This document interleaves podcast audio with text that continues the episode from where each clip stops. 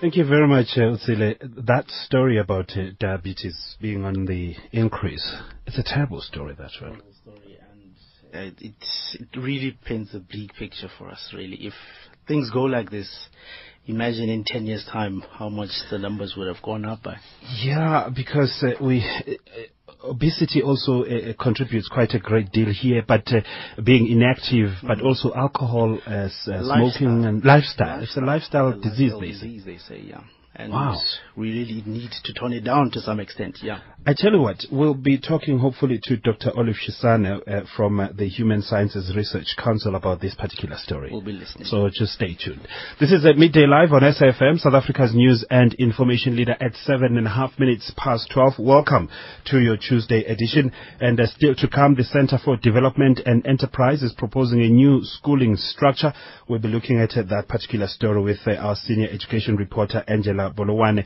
And uh, the United States has reiterated its long-held position that any easing or lifting of sanctions against Zimbabwe would happen only in the context of a credible election. That's uh, another story that uh, we'll be looking at. And of course, uh, as I said, we'll hopefully we'll be talking to Dr. Olive Shisana about uh, that uh, particular story. And we know that the president also is meeting um, the, is hosting the Business Unity South Africa and the Black Business Council at uh, the Presidential Business Working Group meeting in Pretoria.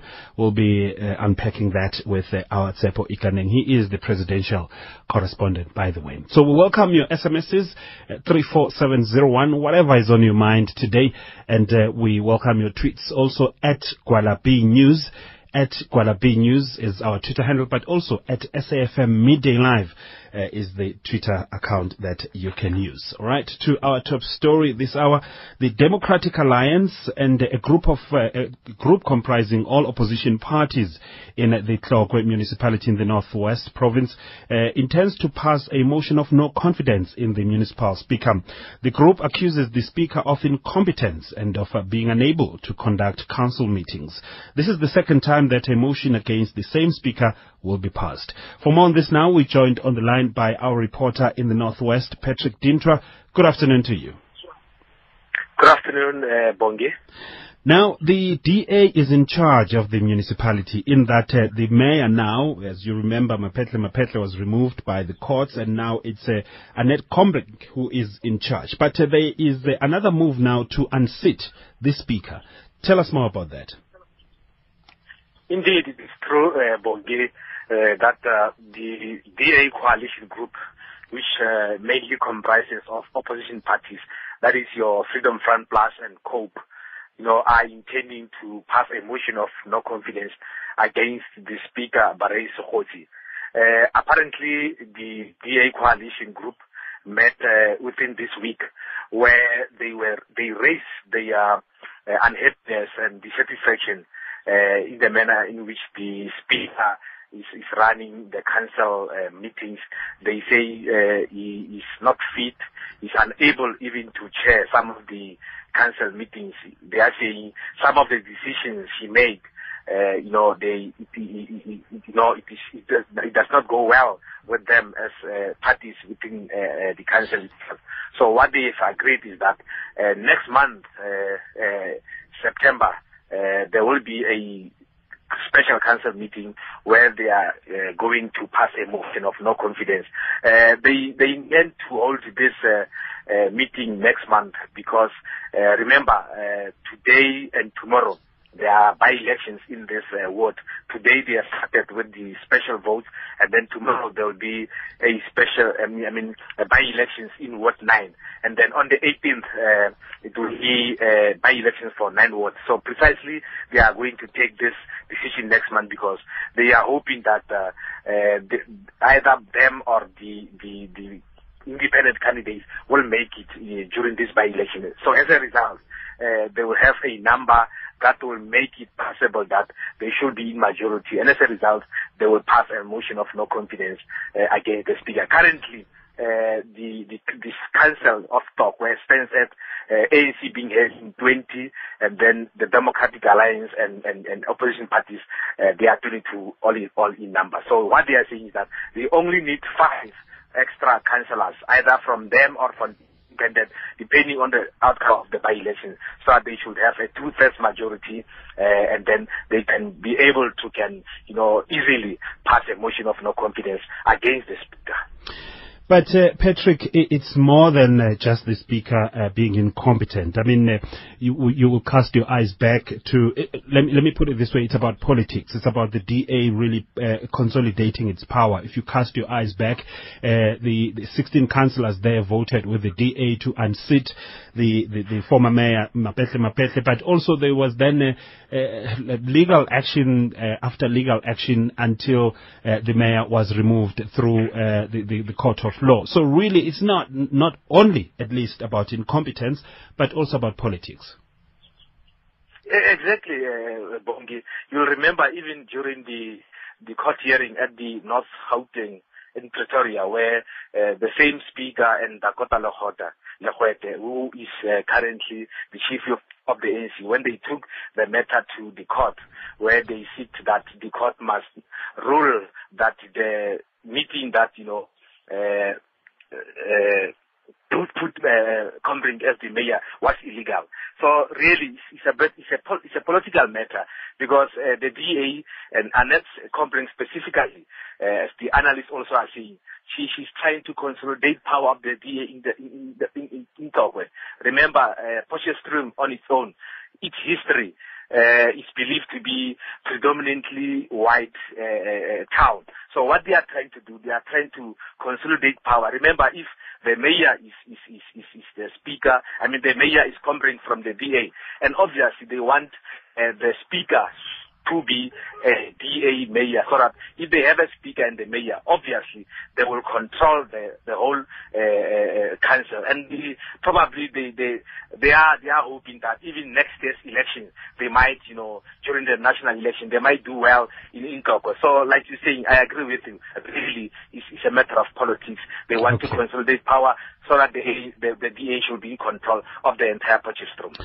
All right, we thank you very much, uh, Patrick Dintra, our reporter in the Northwest. We were hoping and had confirmed uh, Alvin Botes. Uh, he is uh, the MEC for Cooperative Governance and uh, uh, in the Northern Cape. There, uh, Nama Khoi municipality in that province uh, positions are really reversed, but the development is pretty much uh, uh, the mirror of what is happening in Tlokwe. Uh, this time around, it is the DA that is refusing to hand the municipality over to the ANC. So we were hoping uh, to talk to the MEC there about that particular story. Right here on SFM 104 to 107. it's 15 minutes now past 12.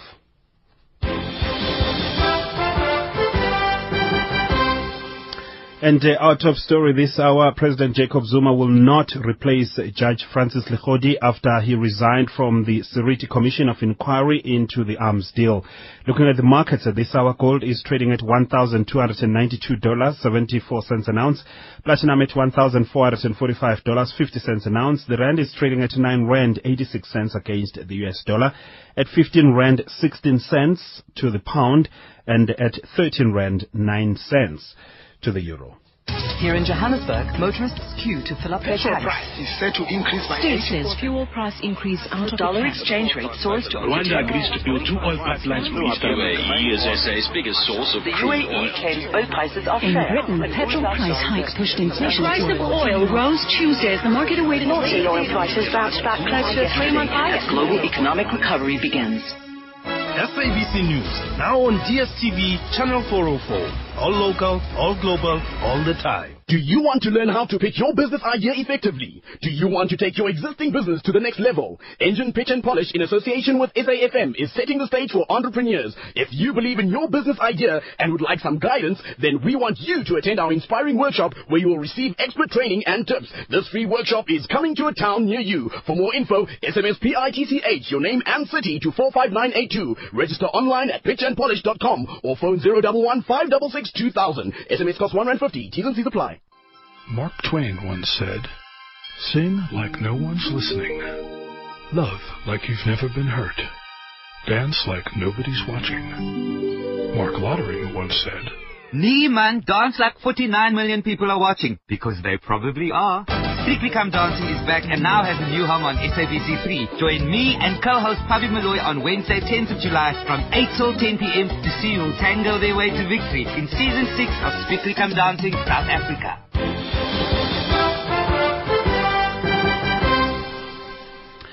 Sixteen and a half uh, minutes past 12. This is Midday Live, SAFM 104 to 107. The Human Sciences Research Council says South Africa will see a drastic increase in the number of people diagnosed with uh, diabetes over the next uh, five years. These are just some of the findings over the first, or rather, first ever South African National Health and Nutrition Examination Survey. The survey was conducted with over 27,000 individuals in 8,000 households across the country and uh, reveal that a third of men and half of women are physically unfit. Let's uh, talk now to Professor Dimitri uh, Labadarios. Uh, he is uh, from the Human Sciences Research Council. You remember we had promoted that. We'll talk to Dr. Olive Shisana, but uh, equally good as well. Professor, good afternoon to you. Good afternoon.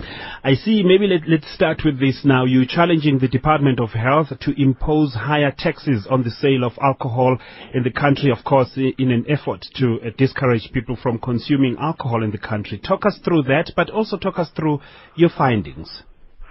Yeah. Uh, I think I'll deal with the easier one. Uh, we, that is now the, the tax on the alcohol that you mentioned.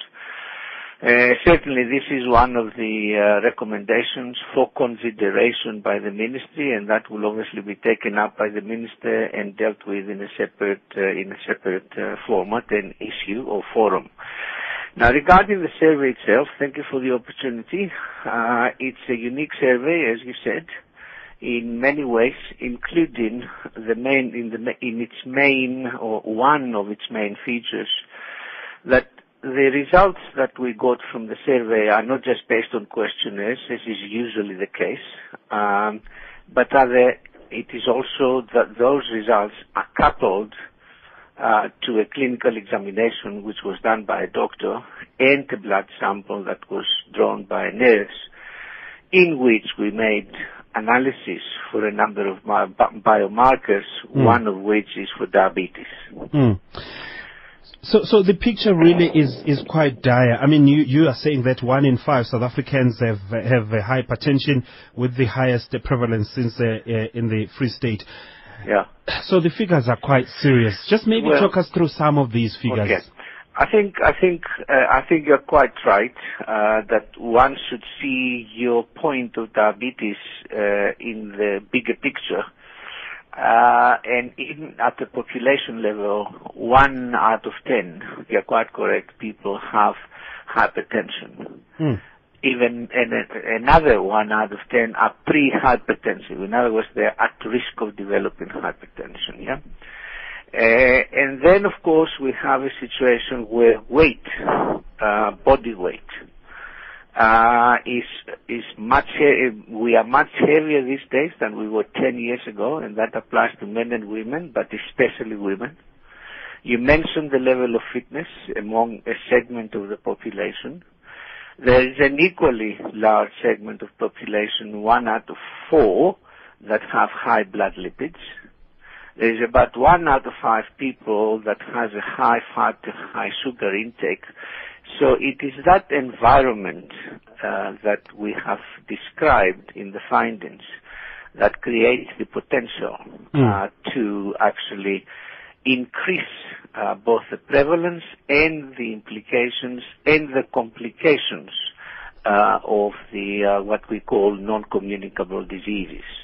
Specifically for the diabetes that you mentioned, we made a diagnosis of diabetes of about 9%. I don't have the figures in front of me, but it's around about there.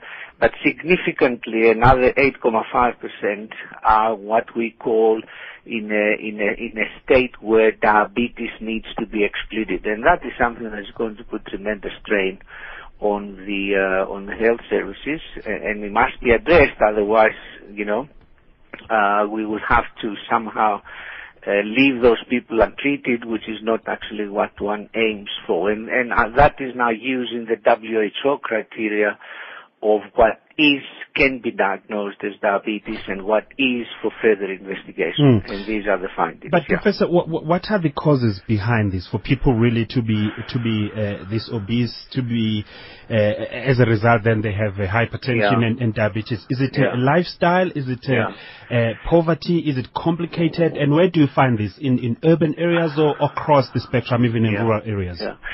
Or um I can only give you broad questions and two broad Sure. answers. Uh, certainly, uh, urban areas, formal and informal, uh, are worse off than rural areas. Mm. But within the urban domains, in there is concern among the informal areas. In other words, the urban informal areas where uh, tremendous, uh, tremendous energy and a tremendous change and pace of change, and we should be looking at that. That's answering that question. And repeat your other point that you made. Uh, I, I wanted to know really the, the causes. Is it uh, it the the lifestyle? cause Is is, it, uh, sorry, yeah. Uh, yeah. Look, uh, it is lifestyle. You mentioned uh, the level of un- unfitness that the survey found. I mentioned, or I indicated some of the findings regarding what we eat. And importantly, you mentioned the word poverty, which I would like to concentrate just a little bit. Mm. Uh, because one of the findings of the survey is uh, that uh, primarily women, which is not surprising, uh, do grocery shopping.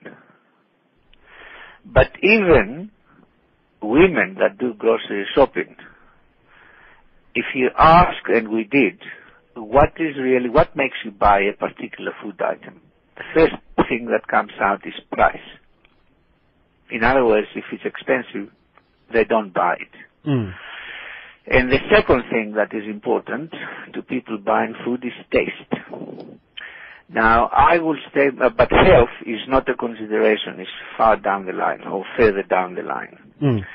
Now, when it comes to price in relation to poverty, in relation to what one can buy with the little money that one has, then clearly you go for foods that are energy dense to make you feel uh, full, uh, feel full, and that in excess, or like anything else in excess, but particularly that is is a cause that you know leads to a number of problems, obesity, including obesity. Prof, uh, So, so it's a it's a combination of risks and a combination of what we have to do in order to help our people and our nation, really. Right, as we're wrapping up, really, but also uh, there's another uh, element which is a huge factor uh, of Yeah. the ingredients of, of what's in the, the stuff that we buy, A- and we have no control over that. You find that uh, Yeah. there's GM foods that has got all sorts of things, and basically uh, we're eating stuff that we shouldn't be eating.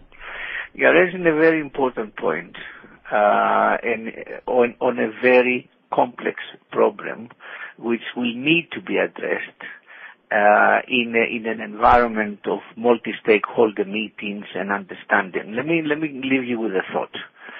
There is no, or there are there, there when you go to shop, there are so many foods for a tiny little amount of an extra nutrient that they put in the food. You see labels. This is good for you because it contains extra this and extra that and extra that. They are making claims, right? When other foods are not so good for health, uh, nothing is said about it. Mm. So why is it that we cannot have labels, labels, for instance, on food items both sides? Then we have, then we level the playing fields. People know what they shouldn't eat, and people know what they can eat, and that's an example of what's to come. And then the other thing is, we cannot remain a maize nation, maize meal nation forever after, can we? I mean, we are evolving. It's a good point to end it. Yeah. Thank you very much, uh, Professor Dimitri Labadarios uh, from uh, the Human Sciences Research Council. Uh, startling figures indeed there. One in ten South Africans have hypertension. Uh, very interesting. 26 minutes past 12, and uh, let's uh, cross now to our reporter Candice Klein. Uh, she is our senior constitutional court reporter. The constitutional court has convened to hear an application brought by the Minister of Police Nathi Mthethwa against uh, the Western Cape Premier Helen Zille's decision to launch a commission of inquiry into the alleged breakdown of a relationship between the police and the Khayelitsha community. Police Minister Nathi Mthethwa says his department has no problem with the, the setting up of a commission of inquiry, but has told the constitutional court that uh, Western Cape Premier Helen Zille overstepped the mark in conferring powers of uh, subpoena on uh, the Commission. Candice Klein, good afternoon to you. Uh, let's just remind us of this matter, where it started and where it is today. Well, it started last year when the Premier of the Western Cape, Zille, received complaints from various NGO and civil society organizations in the Western Cape complaining about uh, a breakdown of the relationship between the community and the police, as well as police inefficiency.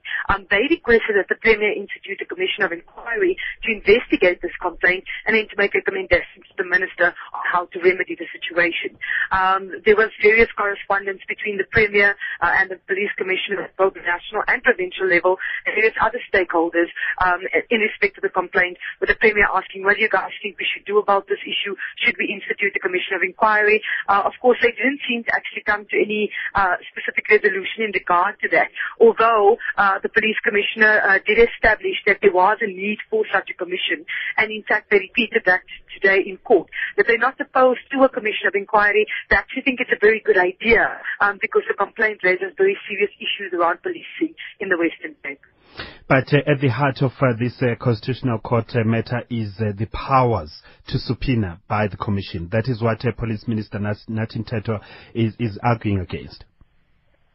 That's basically what he's saying. The Nabokoe argument is um, that on a provincial level, any premier does not have the power uh, or, or, can't give a commission the power um, to, to, to force the police to appear before them or to submit evidence to them. Um, that if they want the police to, to, to, to submit evidence, um, that can only be done through the provincial secretariat of the police, which is empowered to go into the policeman's office and say, listen here, we want such and such document, we want such and such answer to such and such question. But they're saying that the the, the, power to actually force the police or compel the police to appear before the commission does not rest in the province. That's a national competence. The police are only accountable to the National Police Commissioner uh, on a national level or to the President ultimately. Um, but that the, that Premier, in fact, um, uh, conferred powers she in fact doesn't have.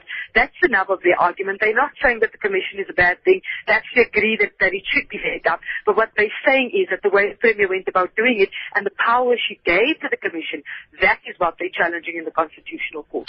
Right, so the legitimacy is, is really not in question here, but uh, really how the commission should go about doing its work. But what is happening today, uh, Candice? Well, arguments are going to be heard today. Judgment is likely to be reserved. We're currently hearing arguments um, from the Premier's lawyers um, to the effect that uh, some arguments that the, that the, that the, the police minister put forward was that if the if the police are, are, are to be forced to appear before the commission, they would obviously um, have to forego their daily duties. Uh, it would it would impact on policing itself. Um, that such coercive, coercive powers are actually usurping um, the powers of the police by telling the police what to do and when to do it. Um, the, responding to that specifically, uh, the Premier was saying that that, that is not the case. Um, all that the, the Commission would be able to do is to subpoena the police to come before it to respond to specific allegations of, of inefficiency and a breakdown of a relationship. So basically to give their side of the story. And that if they don't have that, that coercive power to force the, the, to force the police to come appear before them and, and answer specific questions, then the Commission would in fact be, would in effect be without teeth. Um, it wouldn't be able to do much. It would be a pointless exercise uh, and a waste of money. Um, so they're basically saying that they that the, the, police should, of course, be able to appear before them, that they should be allowed to to, to, to compel the police to do so, um, and they and, and, they also dispute um, that the police are not accountable at the provincial level. Uh, thank you very much, uh, Candice Klein, our senior constitutional court reporter at 12.30. And we say once again, good afternoon to Zile Sako with the news headlines. Indeed, uh, very interesting. Looking forward to that. Uh, good radio ahead still to come right here on SFM 104 to 107. We stay in the courts now. The Minister of Justice and Constitutional Development, uh, Mr. Jeff Radebe, has briefed the members of the media on the findings and recommendations made by the Ministerial Advisory Task Team on the reintroduction of uh, specialized sexual offences courts in the country. The task team was established in uh, June 2012 to investigate the viability of uh, reintroducing sexual offences courts and uh, uh, among other issues as well. The minister has also reflected on progress in the implementation of the new model proposed by the task team for sexual offences. For more on this now, we joined on the line by the Deputy Minister of Justice and Constitutional Development, John Jeffery. Good afternoon to you, sir. Good afternoon, Bongi, and good afternoon to the listeners. Good to chat to you for the first time here uh, on uh, Midday Live since you moved to this position. Uh, but uh, at hand really is the issue of the reintroduction of uh, sexual offences courts. How, how far are we right now and what did the minister say? Well, basically, the minister was reporting back to the media on the report from the Ministerial Advisory Task Team. Maybe just to say that by the end of 2005, there were 74 sexual offences courts countrywide, uh, and they had shown a, a, significant improvement in the conviction rate for sexual offences. Um, however, the courts had a number of um, lack of a specific legal framework to establish them, a dedicated budget, poor visibility, etc. There was also a reluctance on, on the part of many magistrates to preside over sexual offences matters and inadequate communication between the, the role players. And so many of them um, fell into disuse, and I think there's only about nine that, that were then still still functioning, although regional court presidents um, dedicated a number of, of, of courts to sexual offences matters. But the task team's report was on the re-establishment of these sexual offences courts and then a model as to what they uh, they should look like. Um, and um, there's a proposal for a number of, of sexual offences courts to be re-established. I think the figure is is um, in the region of around 56, mm. of which 22 would be re-established in this current financial year. Okay, so we're gonna we're gonna see some here, but uh, really these courts. Uh, are, are needed. Uh, there's a serious need for, for them, you know, in light of what is happening with the, with the rape and, uh, and abuse of women.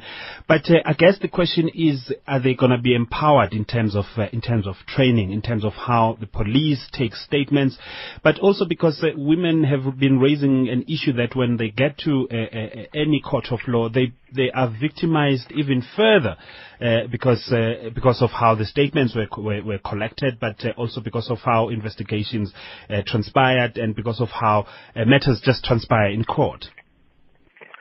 Uh, well, that's the aim of the courts is is to ensure better treatment for victims of sexual offences, and it's basically some of the the, um, the the services that need to be offered is is the screening of the cases, a, a better case flow management to ensure that the cases come to court within a reasonable time, a special room from which the victim will testify, um, private waiting rooms for adults and children, victim support services, designated court officials, and then specialist presiding officers who have experience in criminal matters and who've undergone uh, training.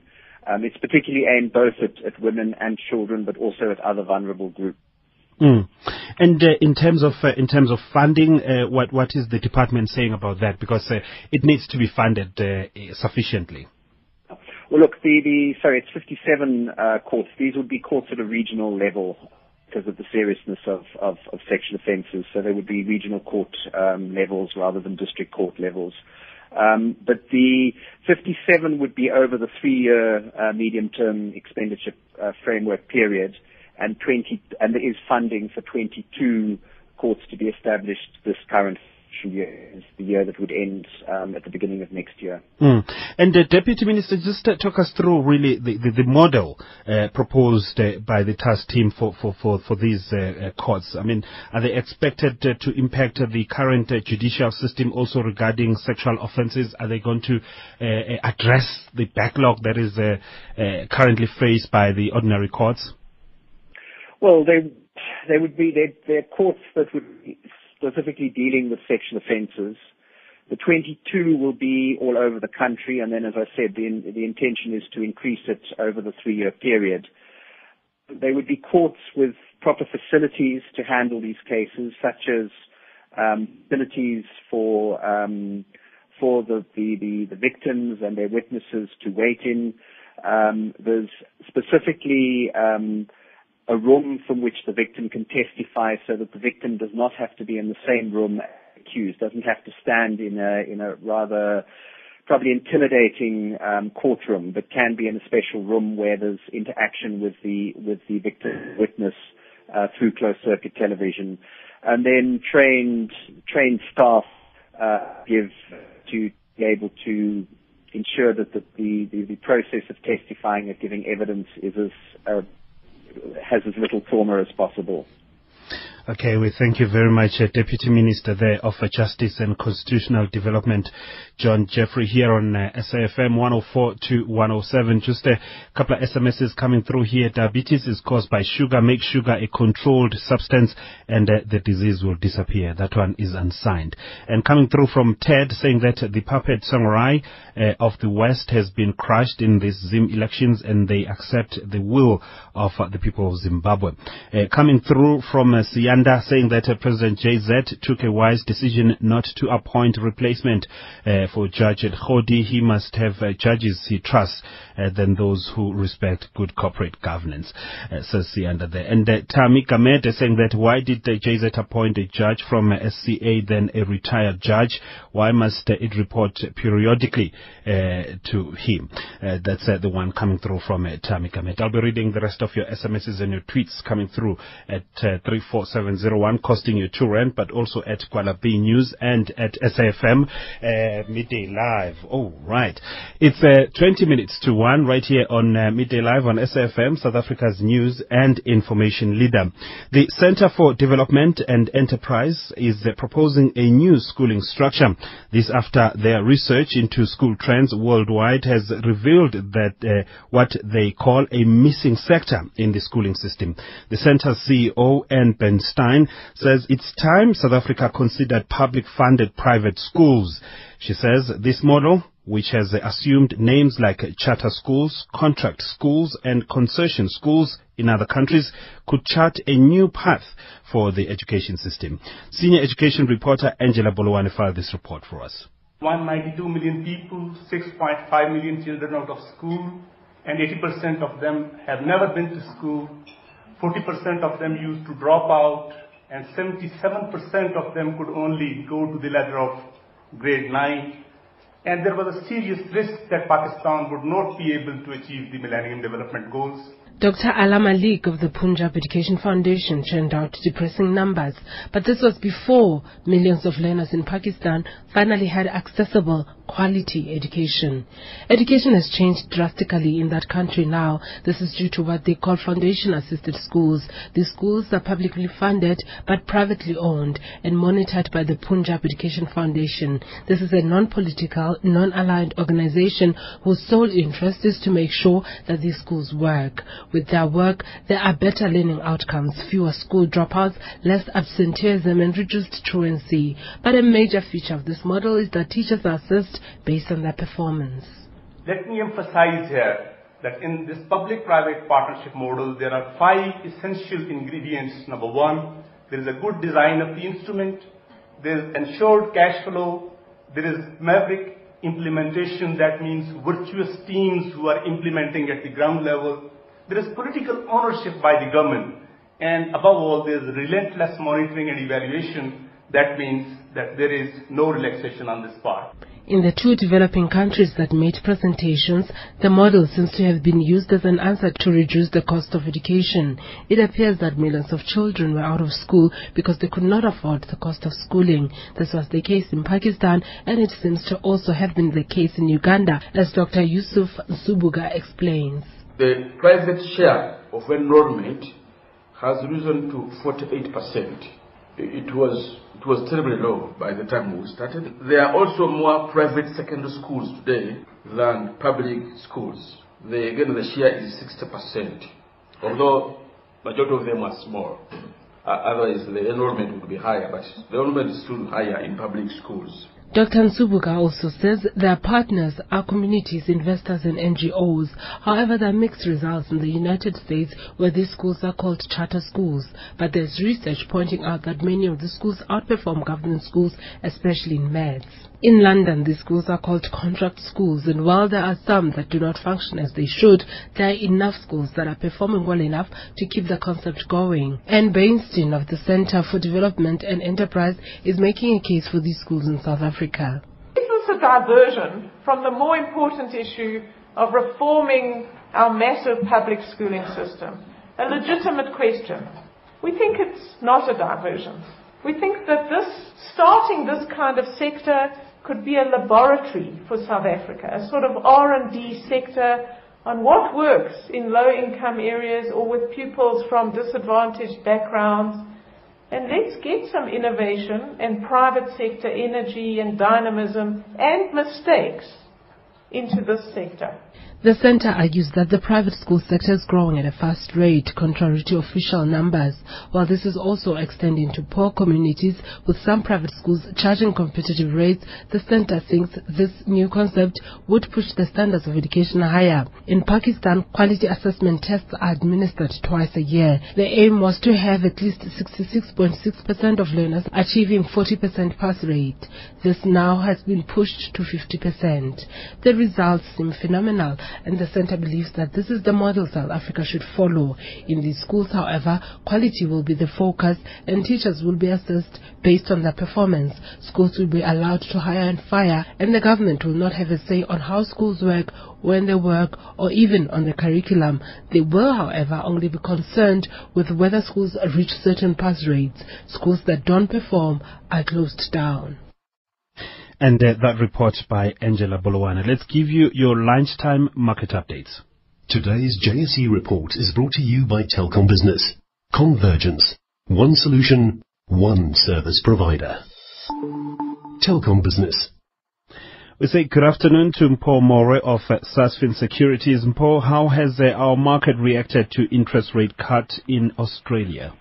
Uh, good afternoon, Bongi. Uh, market is trading flat on the back of uh, lower close in the U.S., with gold shares main losers on a lower gold price. Markets are mixed in Europe, where the FTSE is flat at 6,620 points. DAX up a quarter of a percent, and the CAC 40 is 0.17% better. Back to the JSE, we've got the gold index down 2.9%, resource index down three quarters of a percent, industrial index up 0.2 of a percent, financial index up 0.15%.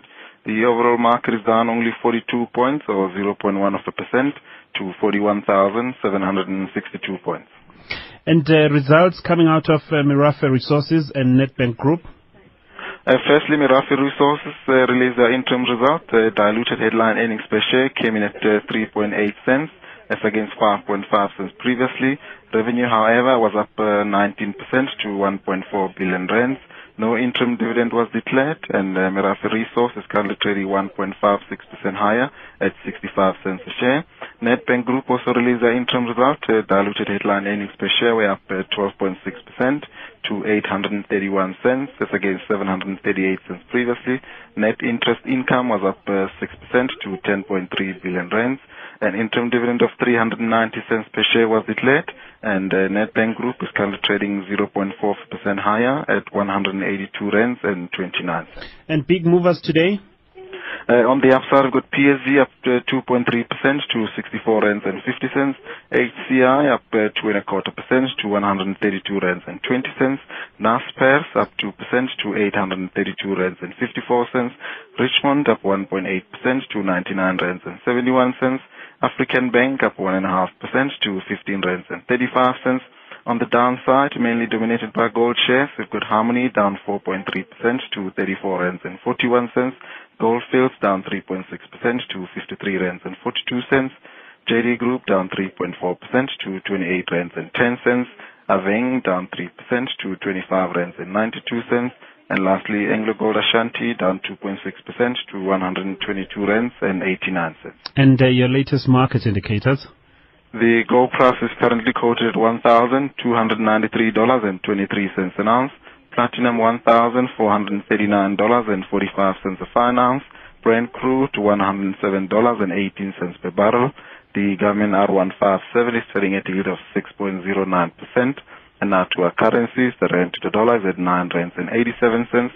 The rand to the euro is at 13 rands and 11 cents. The rand to the pound is at 15 rands and 17 cents. Back to you, Bongi. Thank you very much, Chumpo More of Sasfin Securities. This feature was brought to you by Telkom Business. Talk to Telkom Business about getting you on the journey to convergence with a tailor-made solution. Telkom Business.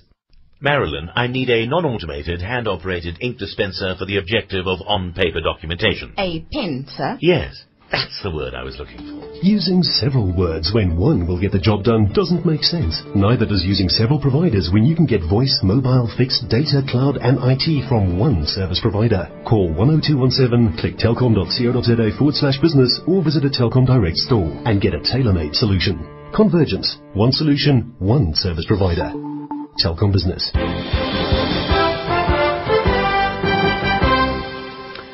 It's uh, 12 minutes to 1. This is Midday Live, SAFM 104 to 107. Some of uh, the tweets and SMSs coming through from Debza Mashiko uh, saying that uh, the ANC have no one to blame but themselves for handing power to the DA in Tlokwe, and now the DA wants to consolidate its power there. On uh, SMSs 34701 costing you 2 rand, uh, this one says uh, the Zulu and Xhosa nations were greatly admired for their health and stature Uh, until the colonial powers introduced sugar. All right. Uh, of course, uh, that's the story that uh, we spoke about uh, earlier on. Uh, that story about uh, the Human Sciences Research Council saying that South Africa will see a drastic increase in the number of people diagnosed with diabetes over the next five years. And we spoke to Professor Dimitri Labadarios there from the council. And this SMS now says it's wrong to say MDC and Tsvangirai represent interests of the West. He represents the legacy of Ian Smith and uh, of uh, Tony Blair and Maggie Thatcher. It comes through from uh, Togom Benze. And this one coming through from Silo Shai saying that uh, congratulations and long live Comrade Robert Mugabe, son of the soil. You are the last true African soldier standing, the real African ambassador, uh, says uh, Silo Shai there. Uh, sending that SMS through from Nelspruit at 10 minutes to 1. Uh, and um, we, we're hoping to talk to the MEC for Cooperative Governance and Traditional Affairs in the Northern Cape. Council activities in the Namakwa municipality in the Northern Cape have been disrupted since uh, uh, the by-elections there in May this year. Uh, the ANC won control of the municipality from the Democratic Alliance, but the DA has refused to vacate the municipality offices there. So that's the story that we were hoping to tackle with you. Unfortunately, the MEC Alvin Botes is not available to speak to us about that. But uh, let's talk to Tsepo Ikaneng. He is the presidential correspondent. President Jacob Zuma is hosting Business Unity South Africa, BUSA, and the Black Business Council, the BBC, at the Presidential Business Working Group meeting in Pretoria. Well, business was expected to present at least five obstacles to doing business in South Africa, including education and skills development, the regulatory environment impeding investments, infrastructure, and the labor relations environment. Tsepo, good afternoon to you. Afternoon to you, Bongi. Thanks. A, groundbreaking uh, meeting really between business and uh, the president and of course getting Busa and uh, BBC under one roof. Uh, it's not the first time that uh, the president has met uh, these two groups, but what can you tell us about today's meeting? Yes, I think we have rightly stated that this is not the first meeting to have happened, and many people are kind of like uh, skeptical about the outcomes of these kind of meetings because before there's been pleasures, but we have not seen much in terms of implementation.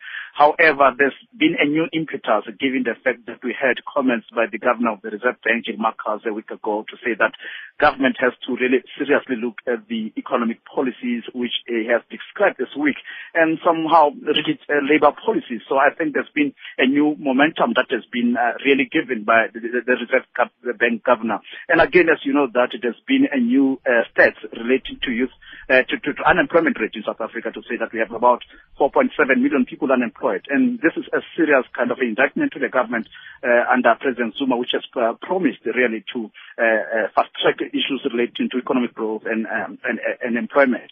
Uh, and we have about eight uh, months before the next election, and we can just say how the ANC government uh, really is worried about meeting some of these mandates. And uh, really, you're talking about a new impetus, and uh, that new impetus is, is driving business now to stand up to government and say, relax some of these policies. They are unsuited to the task of raising South Africa's growth rate. Yes, I mean, this is what is uh, really effect on the ground to say that we don't have new entrants into the job market. The young people are still unemployed. Uh, we still have uh, squabbles relating to the implementation of the youth wage subsidy.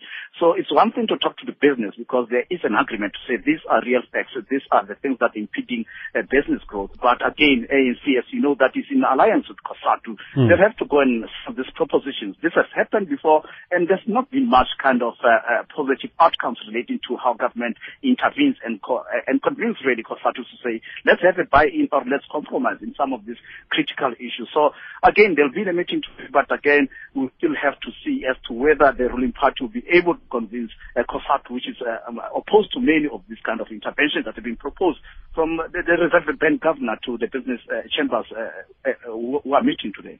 It's it's all well and good for these two sides to meet government uh, and under the president, of course, leadership there, and and business. But is business presenting tangible, real, implementable solutions, or in your view, it's just another talk? There's been a lot of conflicting reports. I mean, the ANC through its Secretary General, we- we've seen them attacking business to say that they're not coming to the party. There's been a talk that uh, there's been hoarding of millions of rands that that have been in, in, in private hands of the institutions. They, they don't want to invest back into the economy. And again, the business has been quiet to say that as things stand now, there's no con- uh, the, the market of the business environment is co- not conducive. Government has to intervene in the labor arrest uh, within the mining sector, including the agricultural sector. So there's been the passing of the buck. The blame game is continuing, Bongi. So it- it's really uh, uh, we are waiting with bated breath to see as to any new ground has been broken in terms of this blame game that has been going on for the past three years. So we hope uh, that when the briefing takes place in the next few uh, minutes, there'll be answers to these pertinent questions because they've been there before. So we want to know as to if any kind of uh, new thinking that has emerged from this gathering with the president. All right, thank you very much, uh, Tsepo Ikaneng. He is uh, our presidential correspondent. We'll see what comes out of uh, this meeting. President Jacob Zuma hosting Business Unity South Africa and Black Business Council. This at the Presidential Business Working Group. That meeting is taking place in Pretoria. The United States has reiterated its long-held position that any easing or lifting of sanctions against Zimbabwe would happen only in the context of a credible election. At the weekend, Secretary of uh, State John Kerry issued a statement that in light of substantial irregularities, they didn't consider the election to be a credible expression of the will of uh, the Zimbabweans. While at the United Nations in New York, there were no words of uh, congratulations, only to say they are watching developments closely, as Sherwin Bryce-Pease tells us. There have been no ringing endorsements of President Robert Mugabe's electoral victory, not from the Obama administration or Ban Ki-moon's United Nations. Listen to his spokesperson Martin Nesirki as I engaged him on the electoral outcome. Obviously, the, the Secretary General continues to, to follow this uh, closely. And uh, as we said at the time, and it still holds uh, true, any concerns that have been raised about uh, certain uh, aspects of the electoral uh, process uh, should be pursued through established uh, channels. And uh, these concerns uh, should then be considered uh, transparently and fairly. The State Department hinted that the lifting of sanctions were unlikely. Spokesperson Marie Harf. We do not believe the results announced represent a credible expression of the will of the Zimbabwean people in light of the substantive electoral irregularities reported by domestic and regional observers. Uh, I have you know, some information about how we think voter rolls ha- had irregularities in them that, that were not credible.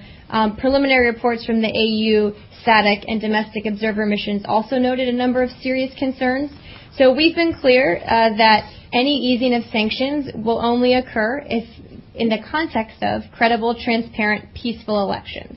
So I don't want to get ahead of the process here, but I think uh, the Secretary made clear that we do not believe these were um, a credible expression of the will of So while the United Nations is waiting and watching to see how opposition concerns are handled through the established channels, the United States has been absolutely frank that it does not accept the poll results placing it at odds with President Jacob Zuma, who endorsed the process and has long held that sanctions be lifted against Zimbabwe, something that now seems increasingly unlikely.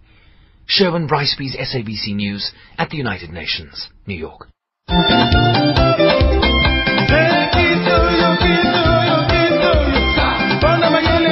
You asked for it, and now it's here.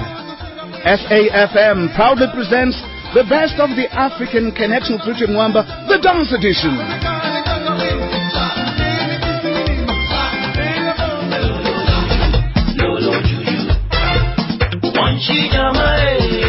Dance yourself silly in this compilation of the best dance numbers of the African Connection Future Mwamba, now available at reputable CD outlets.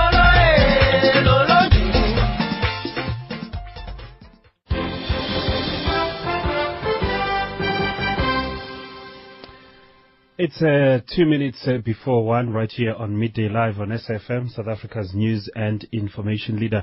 Uh, earlier on, uh, as our top stories, we spoke to Professor Dimitri Labadarios. He is from the Human Sciences Research Council, saying that uh, South Africa will see a drastic increase in the number of people diagnosed with diabetes over the next five years. We cannot remain a maize nation, maize meal nation forever after, can we? I mean, we are evolving. And we spoke to our Patrick Dintra on uh, the motion of no confidence in the Speaker of uh, Tlokwe Municipality. It's a political matter because uh, the DA and Annette Combrink specifically, she's trying to consolidate power of the DA in Tlokwe. Remember, uh, Potchefstroom on its own, its history is believed to be predominantly white.